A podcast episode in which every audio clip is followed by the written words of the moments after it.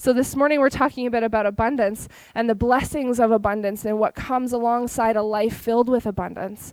Um, last weekend I had some family up. We had our Thanksgiving last weekend because this weekend's always so crazy for us and things are going on. So we had my family up last weekend and we were so desperately holding on to the concept of summer that we went kayaking. It was maybe a mistake because when we were kayaking, I had my hoodie up, like zipped all the way in, so I'm peeking out of this little hole of my hoodie, and I had my sweater down over my hands, and I'm trying to kayak without getting anything wet, nothing wet. But the thing was is that we got our dog that came alongside with us, and and he went swimming, and then he got tired. And so where does the dog go when he gets tired? Right into your kayak with you. So of course we got soaking wet and we were so cold. So we we finally have finally at peace with the concept that it is officially fall in my heart.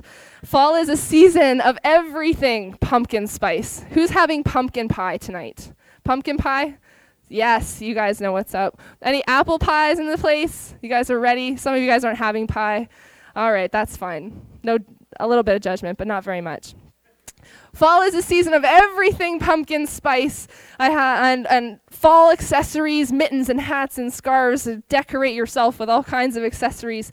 It's the time of putting the heat back on. Hallelujah! putting the heat back on. And of Thanksgiving meals in the oven, crock pots. For farmers, it's a season of harvesting of reaping what's been sowed and, and appreciating the fruits of our labor. It's a time of change, a, time, a change in color, of temperature, and of scenery. In lots of ways, it's a perfect season to be intentional about the change that we want to see in our own life. To give more time and energy and attention to the things that really matter that matter the most and to recognize what areas are worth sowing into so that we would reap the harvest of that. What is really worth those areas? What's what area? So what are you most thankful for? I know that some so we we said, you know, five things that you're most thankful for. What are the things that you're most appreciative of? In some families, there's a long standing tradition at Thanksgiving, and maybe you have this too, where you gather around the table and every person goes around the table saying what they're most appreciative for, what they're most thankful for. That's a Thanksgiving tradition in some families. So, what are you most thankful for? I had a student that used to come and say, you know, what if you only had tomorrow what you were thankful for God to today? Like, oh, thank you for heat, thank you for warm water, thank you for water, thank you for my house, thank you. You know, there's so many things that we have to give thanks for. We live in a 3% of the world that lives in such privilege. So, how thankful we are for our possessions and our freedoms and the people in our life. But most of us, when we go around and say those, th- those things that you're most appreciative of, we appreciate the things, we appreciate the possessions but the most common answer is the people that are in our life.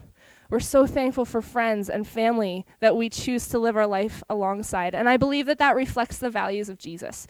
Because while he gave thanks for material objects and food and things like that, he was most the most important thing to Jesus was people. In fact, he loved us so much that he became human. He so that whoever believed in him would not pass away, but have eternal life.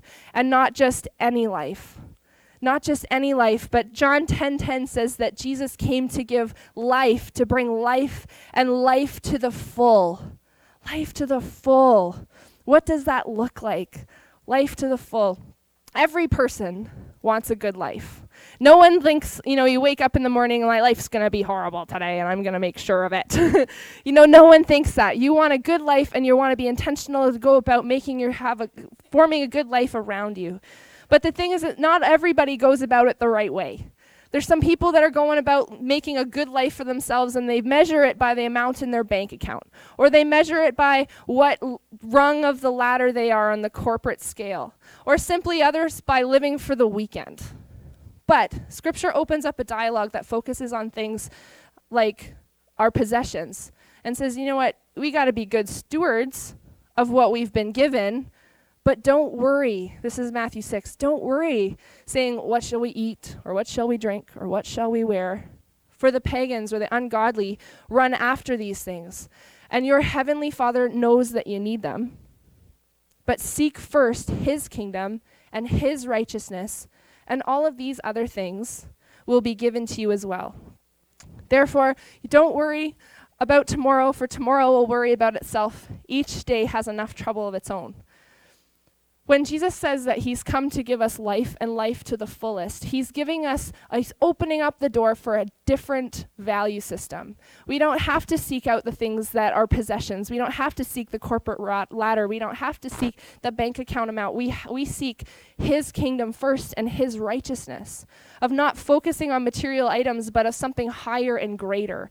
Unpacking the Greek word of the full from John 10:10 10, 10, it says it's we get words like extraordinary we get words like much more and uncommon and abundant. Hey, your life is uncommon. Not very many people get your life. Hey, your life is abundant. Yes, yes, it is. Hey, your life is extraordinary. Your life is much more. Those are words that I want to describe my life, and they come as benefits of a life lived alongside Christ, of a Christ centered life. If we want to live a life of abundance beyond anything we could hope for or imagine, we don't look to the world and its stuff. We look to our God and his ways. Amen? With that comes several life altering benefits that come with a life lived alongside Jesus, with a Christ centered life. And there's, there's three there's boundaries, there's commitment, and there's relationship. Jesus describes them in John 10 with the imagery of shepherding the sheep. There's, it should be up on the screen in a minute. um, boundaries, commitment, and relationship, all out of John 10. It says, Therefore, Jesus said again, Truly, very truly, I tell you that I am the gate for the sheep. All who have come before me are thieves and robbers, but the sheep have not listened to them. I am the gate. Whoever enters through me will be saved. They will come and go and find pasture. The thief comes only to steal and to kill and to destroy, but I have come that you might have life and have it to the full. He keeps going and says, I am the good shepherd. The good shepherd lays down his life for the sheep. The hired hand is not the shepherd and doesn't go uh, and does not own the sheep. So when he sees the wolf coming, he abandons the sheep and runs away. Then the wolf attacks the flock and it scatters. The man runs away because he is a hired hand and cares nothing for the sheep, but I am the good shepherd. I know my sheep, and my sheep know me. Just as the Father knows me, I know the Father, and I will lay down my life for the sheep this imagery would be very familiar to the audience, very familiar to who Jesus is speaking to because they would have had the Old Testament memorized by the time they were a preteen. That is impressive. Goals for youth ministry Voltage, Old Testament, Lamentations. Let's do it they had the majority of the Old Testament memorized. And so when it comes to this, that imagery that Jesus that I am I am the good shepherd, it would have instantly drawn their minds back to the Psalms where David is talking out of Psalms 23 and this is maybe f- very familiar. The Lord is my shepherd. I lack nothing. He makes me lie down in green pastures. He leads me beside quiet waters. He refreshes my soul. He guides me along the right path for his name's sake. And even though I walk through the valley of the darkest valley, I will fear no evil, for you are with me. Your rod and your staff, they comfort me. You prepare a table before me in the presence of my enemies. You anoint my head with oil, my cup overflows, and surely your goodness and love will follow me all the days of my life, and I will dwell in the house of the Lord forever. Amen. We know that. Very familiar, right? For some. And that's great. So Jesus is using these two scripture verses in the Old Testament where it was God, and the New Testament is Jesus in the person. He's speaking out these words, and they connect together. And he's this imagery would be uh, recognized by the people. And there's blessings that several these gather connecting uh, passages gather several blessings that uh, that amount to amount to life with Jesus in, in the abundance. And we've said them before boundaries, commitment, and relationship. So the first one is boundaries. Boundaries as a blessing for abundant life. That doesn't sound right, does it? Boundaries may not seem like a blessing, or at least a fun blessing. but it is a beneficial one. Statistics show that children raised in homes with healthy, enforced boundaries are more likely to succeed because the boundaries provide stability, clear expectation, and safety. You're more likely to succeed when there's healthy boundaries placed in your life. When, when was the last time that we thanked God for the boundaries He gave us? The thing is that boundaries that God gives us aren't uh, so that He can just laugh at us and say, oh, sucker they are to set us up for success. For example, if we want healthy relationships with others, if we want to have the best life that we can be in, in connection to the people around us, well, maybe we shouldn't lie to them. Mm, maybe we shouldn't want and desire and covet the things that, that they have. You know, that makes things complicated. Or maybe we shouldn't steal from them, and most likely we shouldn't try to, to kill them. And those are four of the Ten Commandments. These are boundaries that God puts in place to help us have an abundant, healthy, and good life. Those are things that are helpful. God's rules, our boundaries, are drawn to help provide the best life that we can have without hurting ourselves or without hurting other people. It's like parenting. It's like telling a kid who's, you know, Thanksgiving dinner's cooking and every element on the stove is on at high speed and their their kids coming up and you can see it like don't touch the stove. Well, is that because you're an, a cruel parent? Or is it because you want to keep them safe? You're not cruel, you're protecting that child. The kid reaches up and touches the burning element, that's going to hurt them. They're going to get burned. But as a parent, you want to keep them safe and protect them. You can touch it when it's cold. That's a good boundary. Psalms 23 says, You make me lie down. You make me lie down. That's verse 2. Verse 2 also says, He leads me. And verse 3 says, He guides me. Psalms 23 is full of boundaries placed for us. He leads us. Don't go over there, come over here. He leads you. Okay, come this way, come this way. Don't go over there, come this way. And he also says he makes you lie down. Sheep are stubborn. So he gets you to come over. He lead, he makes you lie down in green pastures. And John 10 says Jesus describes himself as the gatekeeper, and in both passages he describes himself as a shepherd. And anciently, shepherds would be uh, shepherds had their sheep within the within the outer walls of their home. So it's like having a whole herd of sheep in your backyard. Yikes, that would be interesting here in Espanola. So nothing could get them. Nothing could get at them because they were in, enveloped and they were in the boundary of the walls, and nothing could come in or out without the gatekeeper or the hired hand um, coming in with the keys to unlock them and let them in and out. With the door open, the sheep could go in and out freely to pasture when it was safe, knowing that the sheep would respond to the voice of the, sh- the shepherd or the hired, the shepherd. He would respond to the shepherd. So you have all these sheep enveloped in this wall, and the only person that comes in and out, or lets them come in and out, would be the gatekeeper, and only when it was safe. The boundaries aren't there so that we can laugh or that God can laugh at us. The boundaries are there so that it's keeping us safe. In the same way, Jesus is our keeper. He keeps out the thief, which represents mischief. Um, the thieves are normally aren't coming for good intentions. They're coming to steal and to kill and to destroy. And the robber, which indicates violence, um, it keeps them out. The boundaries that are created there are for our benefit. So when we hear things like no, or we hear things like wait from God, we can trust Him that He's got our best interest in mind. It, was, it would be like saying no to a sheep. You can't go out there, there's a wolf. You can't go out there, there's a skunk. Don't go out there. No, wait. When Jesus gives us boundaries as a gatekeeper, He's keeping us, He's protecting us, and He's giving us opportunity to trust Him Sometimes we act like the sheep, though, that really, really, really wants to go outside and rushes at the door and just headbutts it until it dents. You know, we're that sheep sometimes. We negotiate or leap uh, right over the boundary in place because we don't like the answer. No, wait. We're not, sometimes we're not great at that. Areas that we negotiate with God are areas that aren't surrendered. And we need to learn to trust God with those boundaries because He has our best interests in mind. It's interesting with the gatekeeper Im- imagery because when the coast is clear, when there's no danger, It says that the sheep are able to go in and out.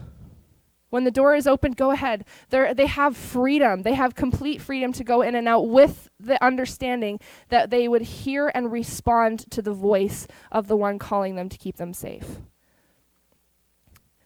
So, do we recognize God's voice and will we be trusted to respond? Boundaries are by far the hardest blessing to accept because I'm convinced that every one of us has still have a little bit of a teenager in us. Where there's something, a caution sign that says hot, what's the first thing you want to do? How hot is it? Is it really hot? Testing that out, testing the boundaries. The sign's only there so no one gets in real trouble. But the boundaries God gives us are there for our benefit, and they're not meant to walk the line on. It's not meant to say, well, how far can I walk on the line? How far can I get until it's crossing over the line to sin? How far can I get in order to, you know, do what I want but still honor God? But the thing is, is that the, the boundaries are there. They're not there to focus on the line. We're there to focus on Jesus. We're there to toe the line. We're not there to walk on it. We're there to get as close to Jesus as humanly possible. So when we focus on how close can I get to the boundary, we're focusing on the completely wrong thing. We have to focus on the one who gave it to us and trust him that he will lead and guide us and protect us like a good shepherd does to sheep. Jesus is abundant living.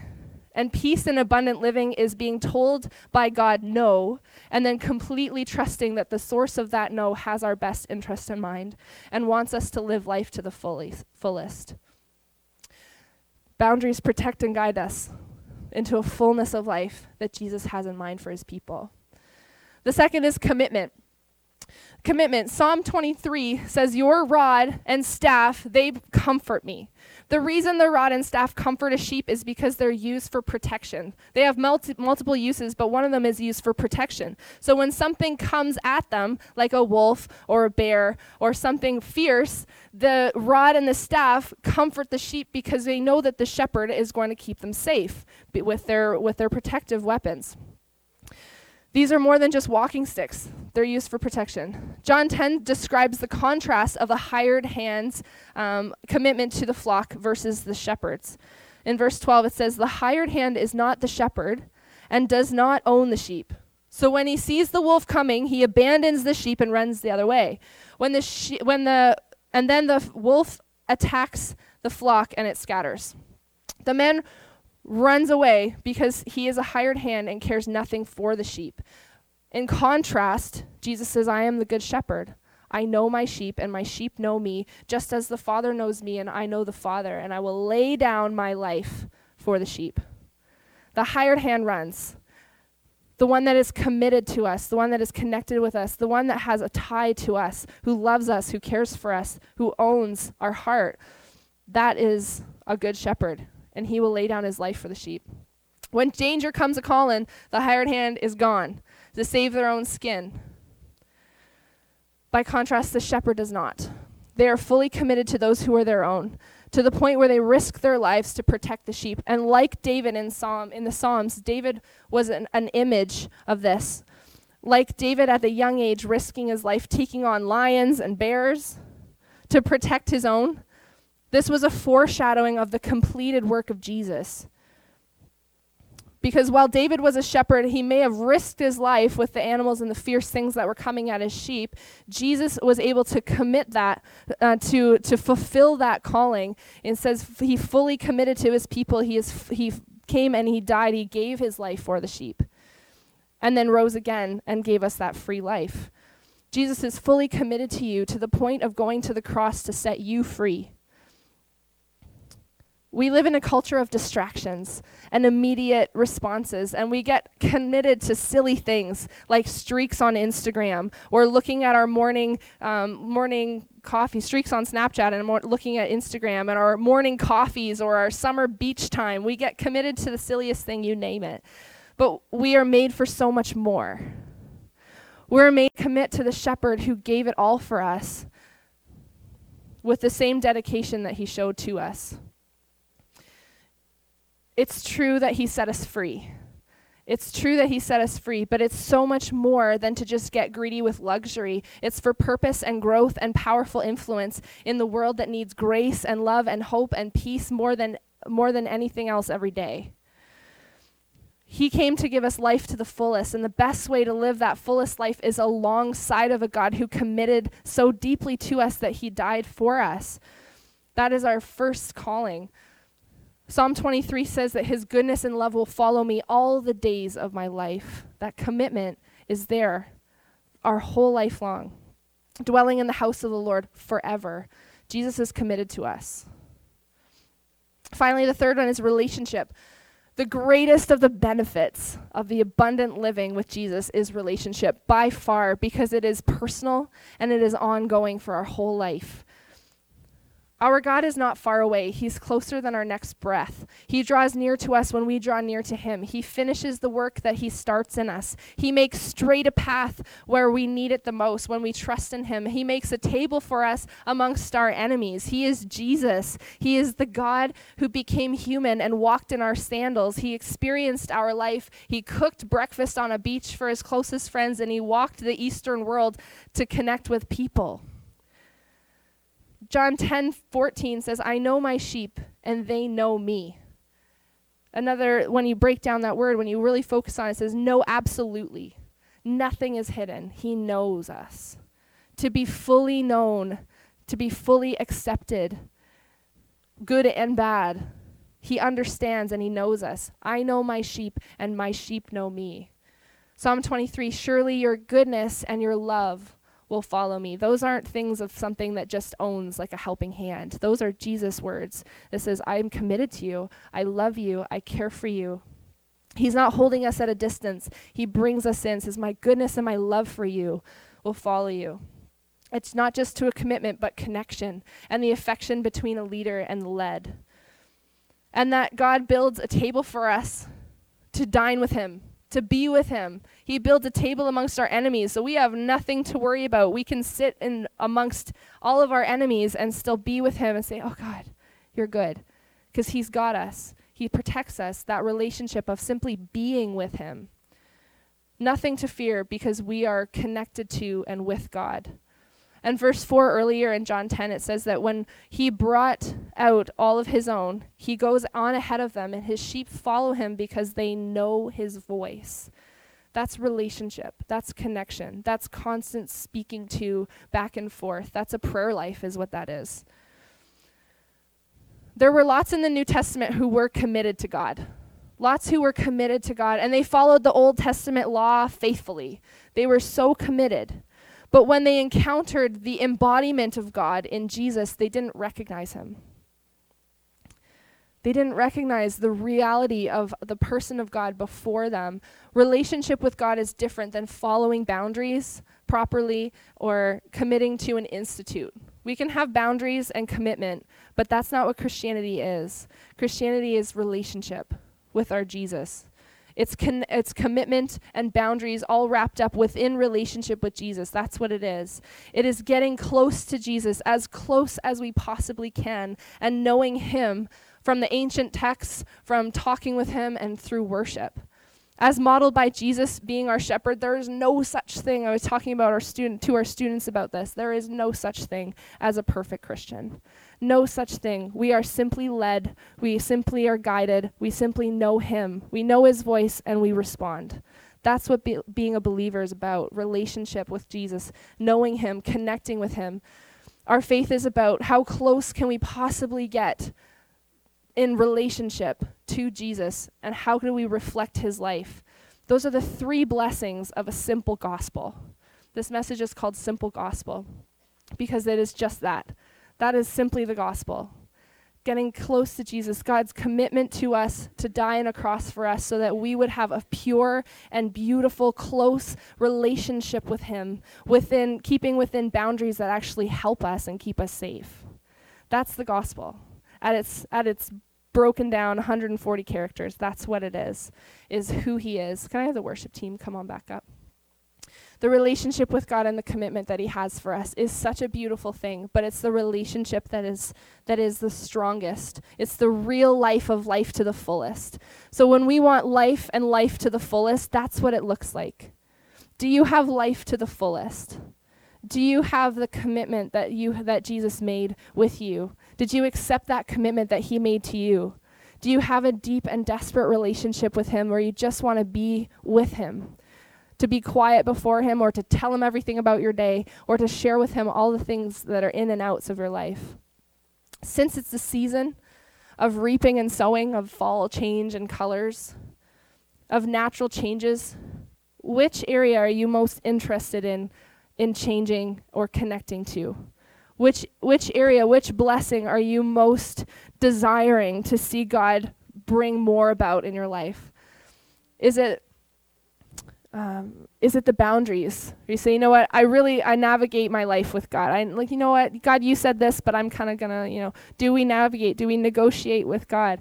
Maybe there's boundaries in your life that you know that you've leaped over the line. You know that you've gone way above and beyond um, what those lines were for, and you want to say, Jesus, just you know what, your boundaries are for helping me. So, Lord, help me to trust you. And maybe that's you. And if that is, I want you to get the opportunity to just connect with Him and say, you know what, Jesus, I'm sorry for crossing that line. I know that you are good. I know that your boundaries are here for helping me. And I want to live an abundant life with you within the boundaries of safety. Or maybe for you it's connected or commitment. You know, you're more committed to a coffee than you are for anything else and I know that that's totally speaking to me. Coffee is my jam. But when it comes to Jesus connecting with him, that commitment that he showed to us, that he bled, he, he sweat blood because he was so stressed, he was so anxious about going to the cross, and yet he said, Y'all know what, God, more of me and less of you, uh, more of you and less of me. That's the commitment that he showed to us.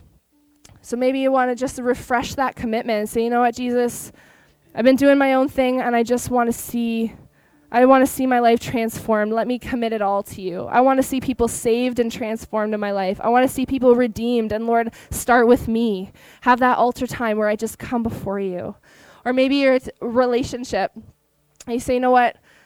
If Jesus showed up in person, would I recognize him? Would I hear his voice? And when I do hear his voice, do I respond? I want to I want to give you opportunity to respond. We're not in a hurry. We're in the presence of God. So why don't you stand to your feet and just have an, a time of open conversation with Jesus. Go ahead, stand to stand to your feet. So whether what commitment are you ready to make? Is it boundaries? Or is it commitment? Is it relationship? Which area are you hoping to focus on? I just want you to have that conversation with Jesus right now. I'm going to give you some time. Just invite the Holy Spirit to come and talk to him about one of these areas. Go ahead.